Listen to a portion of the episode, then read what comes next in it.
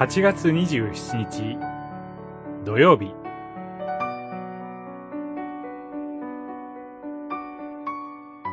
祈り求めることから始まる神の平和。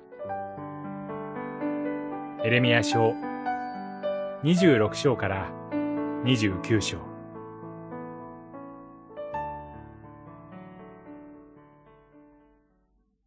その町のために主に祈りなさい。その町の平安があってこそ、あなたたちにも平安があるのだから。二十九章、七節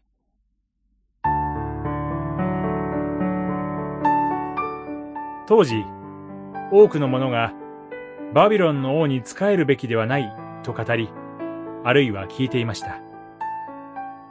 しかしエレミアは、バビロンに仕えて生きる道を、自らに首輝をかけて語りました。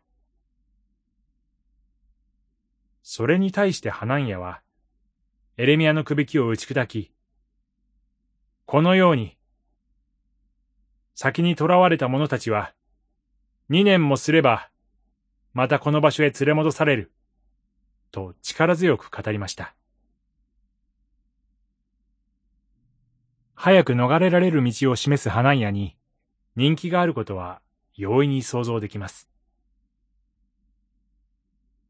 もちろんエレミアも、恵みの約束、将来と希望を与える、平和の計画をバビロンで苦しんでいる人々に手紙で語ります。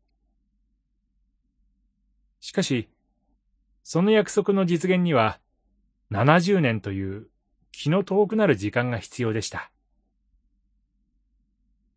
将来の希望に生きるためには、今という生活の平安が必要です。そのため、エレミアは、平安を求め、その町のために主に祈りなさい、と、神の言葉を人々に取り次ぎます。それは、不自由な生活を強いられているこのバビロンの町にも、神の平和が注がれる約束でした。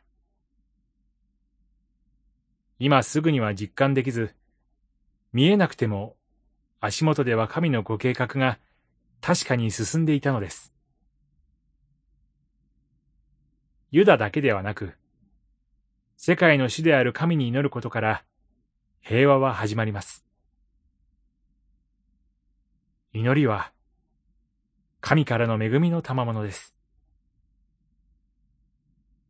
祈り。神様。あなたは祈ることへの幸いを教えてくださいました。どうか、あなたの平安をこの町に与えてください。